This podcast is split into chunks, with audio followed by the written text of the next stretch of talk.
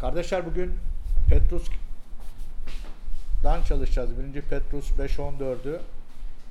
Ee, bunun için Güray abi bizim için okur musun? Gel abi. Petrus 5 1 14 Bu, ne, mu, bu nedenle aranızdaki ihtiyarlara onlar gibi bir ihtiyar Mesih'in çektiği acıların tanığı açığa çı- çıkacak olan yüceliğin paydaşı olarak değil e, pardon yüceliğin paydaşı olarak rica ediyorum Tanrı'nın size verdiği sürüyü güdün. Zorunluymuş gibi değil, Tanrı'nın istediği gibi gönüllü gözetmenlik yapın. Para hırsıyla değil, gönül rızasıyla size emanet edilenlere egemenlik taslamadan sürüye örnek olarak görevinizi yapın. Baş çoban göründüğü zaman yüceliğin solmaz tacına kavuşacaksınız. Ey gençler, siz de ihtiyarlara bağımlı olun. Hepiniz birbirinize karşı alçak gönüllülüğü kuşanın. Çünkü Tanrı kibirlilere karşıdır ama alçak gönüllülere lütfeder. Uygun zamanda sizi yü- yüceltmesi için Tanrı'nın kudretli eli altında kendinizi alçaltın. Bütün kaygılarınızı ona yükleyin. Çünkü o sizi kayırır. Ayık ve uyanık olun. Düşmanınız iblis kükreyen aslan gibi yutacak birini arayarak dolaşıyor. Dünyanın her yerindeki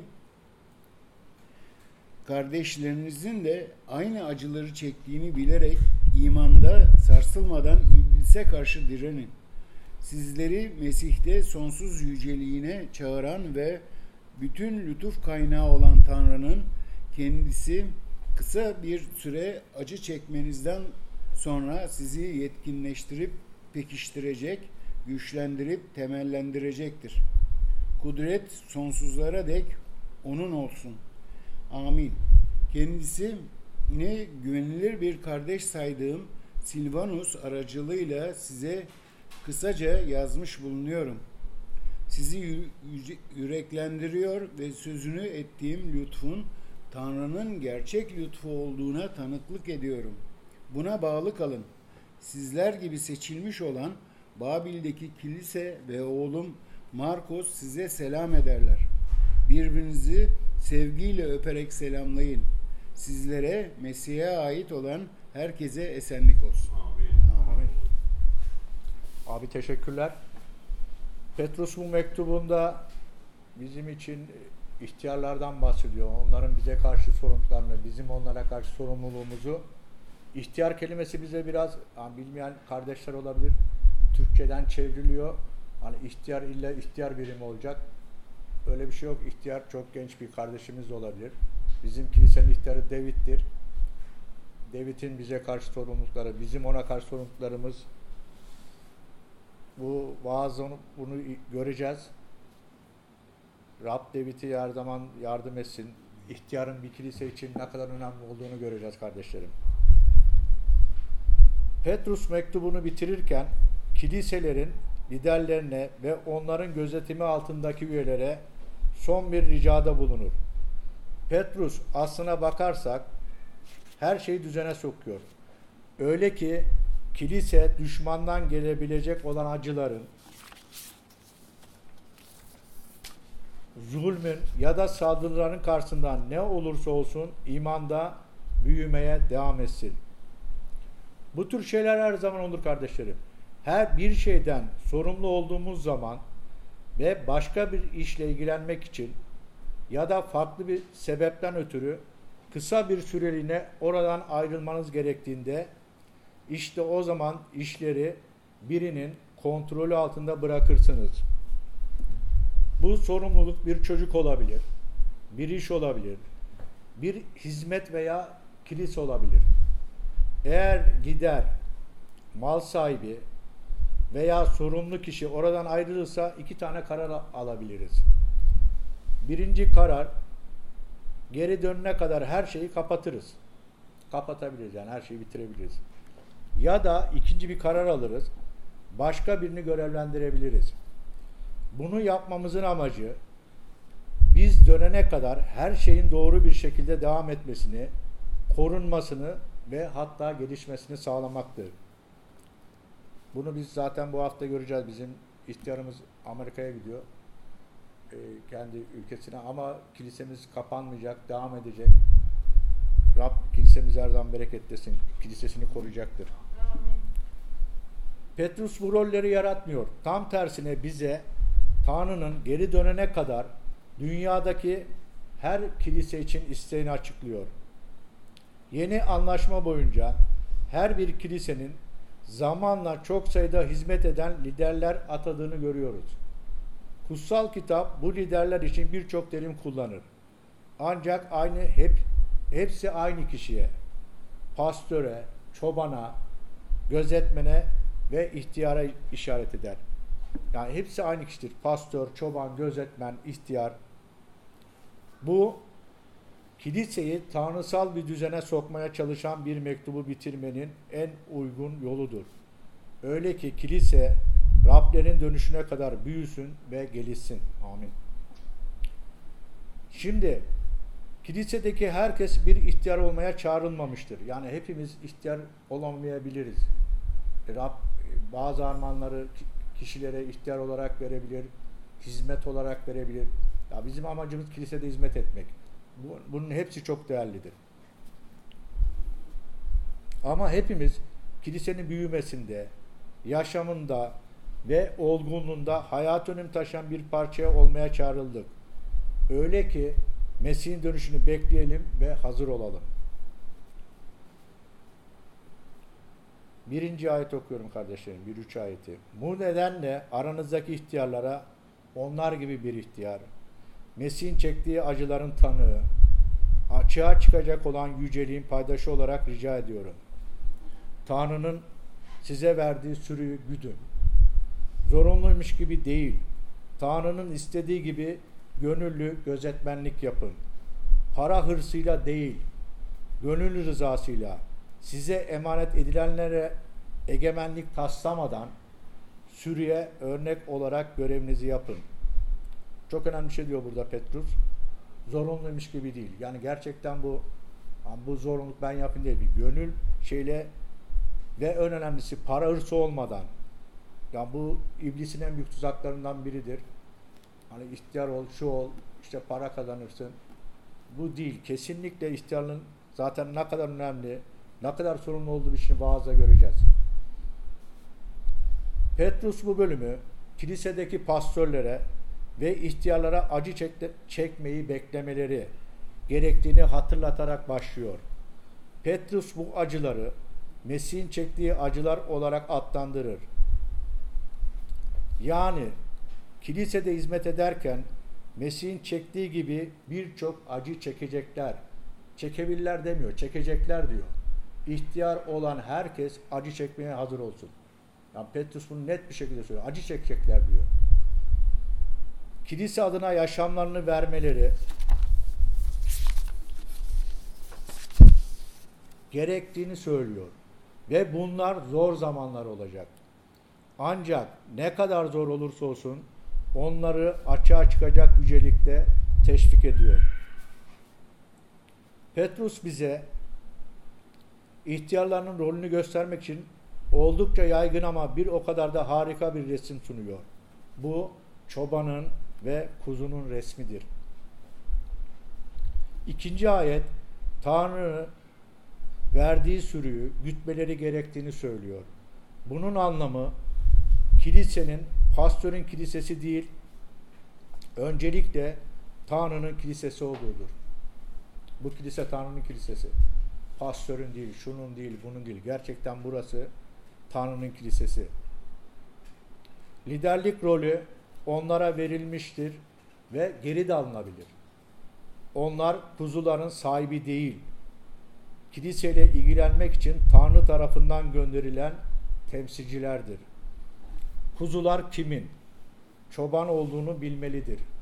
Ve çoban da kimin kuzu olduğunu bilmelidir. Kuzular biziz. Çobanı bileceğiz. Çoban kuzuları bilecek. Kilise çobanın sizin tutarlılığınıza ve bağlılığınıza ihtiyacı olduğu kadar sizin de ona ihtiyacınız var. Sizin yerel sürünün bir parçası olduğunuzu bilmesi gerekiyor ve sizin de çobanın. Mesih'in bir temsilcisi olarak sizinle ilgilenmeye kararlı olduğunu bilmeniz gerekiyor. Sonrasında Petrus bir ihtiyarın rolünü tanımlayarak devam ediyor ve ardından bu rolü yerine getirirken nasıl bir insan olmalı gerektiğini gösteriyor. Bu rolü sürüyü gütmek ve gözetmenlik yapmak olarak tanımlanıyor. Sürüyü gütme bize sürünün ruhsal olarak ihtiyaçlarının karşılanmasını, korunmasını ve önderlik edilmesi gerektiğini gösterir. Sonra genel bir gözetim sorumluluğu veriyor. İhtiyar, çoban, pastör ya da gözetmen sürüyü gözetmelidir. Gözetmek, liderlik ve bunun uygulanışı demektir. Fakat her ayrıntı yerine getirmek değildir.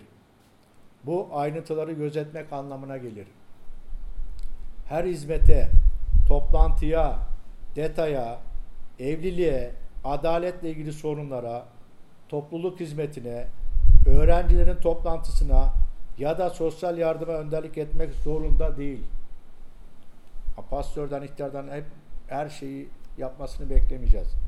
Ama Tanrı'nın korumasını altı sürünün yaşamı üzerinde gözetmenlik yapmaktan sorumludur. İhtiyar bizi gözetmek zorunda. Çünkü Rab ona sorumluluğu veriyor. Sonra Petrus ihtiyarın bu yetkiye ne tür bir yürekle veya motivasyonla yerine getirmesi gerektiğini anlatıyor. Diyor ki zorundaymış gibi değil, zorla yapma. Ama gönüllü bir şekilde, para hırsıyla değil ama kendi rızanla size emanet edilenlere egemenlik taslayarak değil ama sürüye örnek olarak görevinizi yerine getirin. Kilisedeki ihtiyarlar ne tarz bir lider olmak istediklerini seçemezler. İnsanlara İsa'yı tanımayı ve onu sevmeyi işaret edecek bir şekilde Mesih'i temsil etmeye ve kiliseyle ilgilenmeye çağrılmışlardır. İhtiyarlar bir kral değildir. Başkan da değildir. Film yıldızı hiç değildir. Politik lider değildir. Onların dünyasal liderler gibi görünmemeleri lazımdır. Bu bizim için gerçekten çok önemli. Bunu bir daha okuyorum bu önemli kardeşlerim. İhtiyarlar kral değil. Başkanlar değil. Film yıldızları değil. Politik lider değil. Onların dünyasal liderler gibi görünmemeleri gerekiyor. Mesih gibi görünmeye ve baş çoban ve gerçek kral gelene kadar kiliseye hizmet etmeye çağrılmışlardır. Tanrı'nın sürüsü için acı çeken, hizmet eden, seven, ilgilenen ve gözetmenlik yapan liderlerle ilgili Mesih, yüceliğin solmaz tacıyla ödüllendirileceklerini söyledi. Bunun anlamı her ne kadar zor, üzücü ya da yorucu, her ne kadar acı verici olsa da Mesih'in onlar için hazırladığı görkemin yanında bunların hepsi sönük kalır. Petrus 5-11 ayetlerde ihtiyarlar da dahil olmak üzere kilisenin geri kalanına dönüyor. 5. ayette Petrus gençlere sesleniyor. Bence kelimenin tam anlamıyla genç insanlardan bahsediyor olabilir. Ama aynı zamanda ihtiyarlara karşı çıkmak isteyen ve aydınlanma yolunda altın bileti bulduklarını düşünen genç imanlardan bahsediyor olabilir. Genç iman genelde gururlu fikirlere yatkındır ve Tanrı hem genç hem de yaşlı olanları ihtiyarların liderliğine ve gözetimine bağımlı olup alçak gönüllü kuşanmaya çağırıyor. Genç iman derken şey anlayabiliriz. Yani yeni kiliseye biri gelir. Ya iman da gençtir da yani şey, yaşlı olabilir ama imanda geçti. Yani imanda büyümek, olgunlaşmak önemlidir. Ya çok ateşli olabilir. İhtiyara karşı çıkabilir. Ama ihtiyarı biraz sonra görsem ihtiyara bağımlı olması gerekiyor. Yani hepimizi Rab imanda olgunlaştırsın. Amin. Sizin yönetiminiz daha iyi olsa bile bir teolojik noktayı diğerine kıyasla daha iyi anlıyor oluşunuz. Ya da hizmet tarzınızın bir diğerine kıyasla ya da bir gününüzün diğerine kıyasla ya da konu hakkındaki kişisel fikrinizin bir diğerine kıyasla Tanrı'yı harekete geçireceği ve her şeyi değiştireceği düşüncesi lütfun, müjdenin, Tanrı'nın liderliğinin ve kilisenin gururlu bir yanlış anlaşılmasıdır. Eğer biz bu kilisede bir değişim görmek istiyorsak Rabbi yüceltelim.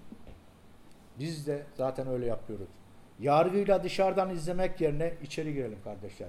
Yani kiliseyi beğenmeyebiliriz ya bu nasıl kilise diyebiliriz. Dışarıdan konuşalım. Gerçekten buraya girelim. Kendimizi tamamen ve tümüyle bu kiliseye adayın. İlk başta ben de İstanbul'a giderken kiliseye gidiyorum geliyordum. Başkasının diyordum ben gidiyorum geliyorum. Ama burada bunu hissettim. Bu kilise bizim kilisemiz. Gerçekten bunu hissettim. Ya, hepimizin kilisesi bu. Ve dışarıya çıkmak yerine gerekli değişleri yapmamıza yardım edin. Yani darılıp gitmeyelim. Ya ben kiliseye darıldım. Ona darıldım ben gidiyorum. Yok gelelim. Bu, bura bizim evimiz çünkü. Babanın evi. Bizim kilisemiz.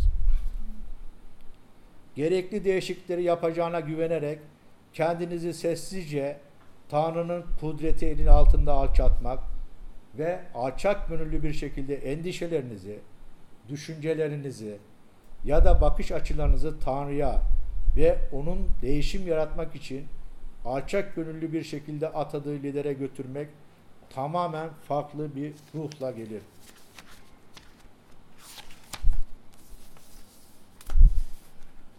Eğer bir lider biri liderlik etmek isterse aranızdaki en üstün olanın ötekilerinin hizmetkarı olması gerektiğini söyleyen Mesih'ten öğrensin. Hizmet, hizmet, hizmet bu bizim amacımız olsun. Kendimizi Tanrı'nın kudreti elinin altında alçaltalım. Öyle ki bizi yücelsin. Biz alçalırsak Rab bizi yüceltecektir. Kilisenin harika liderlere ya da daha fazla bilgiye ya da daha beceri ihtiyacı yoktur. Bize Tanrı'nın sürüsü için yaşamlarından vazgeçecek alçak gönüllü Tanrı adamları lazımdır. Tekrar okuyorum kardeşler bunu. Kilisenin harika liderlere ya da daha fazla bilgiye ya da beceriye ihtiyacı yoktur. Rabbin hiçbir şeye ihtiyacı yok. Bize Tanrı'nın sürüsü için yaşamlarından vazgeçecek alçak gönüllü Tanrı adamları lazımdır. Eğer kendinizi bu durumda bulursanız, kendimizi alçatma ile ilgili çağrımızda kullanabileceğimiz yöntemlerden biri de kaygılarımızı bizi önemseyen Tanrı'ya yüklemektir. Kilise, Tanrı'nın bize vermediği yükleri taşımak için üstümüze aldığımızda ve bunların Tanrı lütfu olmadan taşıdığımızda bu çok yorucudur. Streslidir ve büyük kaygılar yaratır. Büyük kaygılara neden olabilecek bir diğer şey de kilisenin tamamen sağlıklı olmadığı zamanlardır.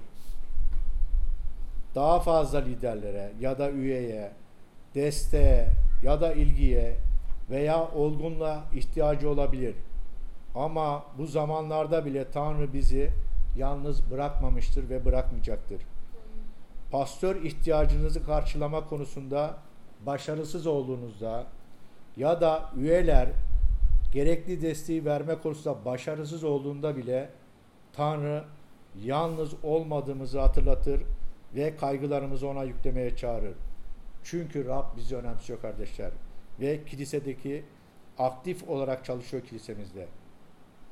Kilisenin sessiz kalışı, sorunlar karşısında hiçbir şey yapmadığınız anlamına gelmez. Bu sorunu çözmek için, çözmesi için Tanrı'ya güvendiğimiz ve bu savaşta onun yardımına ihtiyacımız olduğunu açıkladığımız anlamına gelir. 8. ve 9. ayetlerde Petrus tüm kiliseyi gerçek düşmanımıza karşı durmaya çağırıyor. Gerçek düşmanımıza. Kim gerçek düşmanımız? Kilise, kardeşlerim, düşmanımız, kardeşlerimiz, farklı bakış açılarımız, hatta dışarıdaki dünya değil. Düşmanımız Tanrı'nın kuzularını öldürmeye çalışan iblistir. Düşmanımız iblis. Petrus bize bu çok önemli noktayı anlatmak için inanılmaz bir resim daha sunuyor. İhtiyarlar da dahil olmak üzere kuzulardan bahsediyor. Ve yutacak birini arayan, kükreyen bir aslan var. Kilise bu bir resimdir.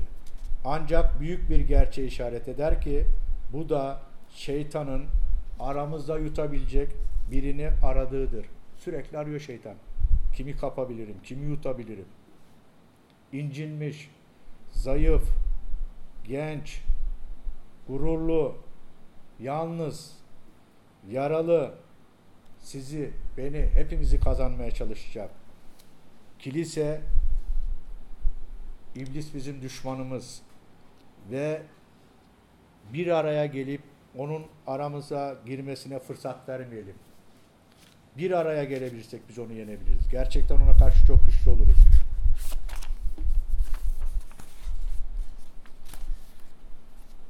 Dokuzuncu ayet ona direnmemiz ve imanımıza sağlam durmamız gerektiğini söylüyor. Şeytan, iblis sadece bedeninizin, zenginliğinizin, sa sağlığınızın ya da ilişkilerinizin peşinde değil. Şeytan hiç ilgilenmiyor sizin zenginliğinize, sağlığınıza, ilişkilerinizin peşiyle. Fakir olduğumuza da bakmıyor iblis, zengin olduğumuza da bakmıyor. Bir tek şey istiyor iblis. Sadece İsa'ya iman etme diyor. Onun tek isteği bu. Kardeşlerim, Mesih'e gelene kadar durumumuz budur. Acı çekeceğiz. Her zaman savaşçı olacağız ve bu tarz bir acıyı dünyanın her tarafından kardeşler çekiyor. Ancak yine de bu sonumuz değil. En iyi olanı henüz gelmedi. Ve bu dünyadaki acılar ne kadar uzun ya da ne kadar zor olursa olsun bunlar sadece geçici.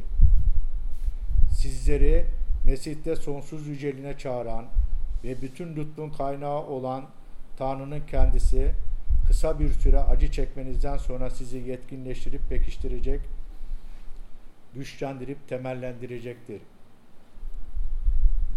Kardeşlerim, umarım burada iyi pastörlere sahibiz.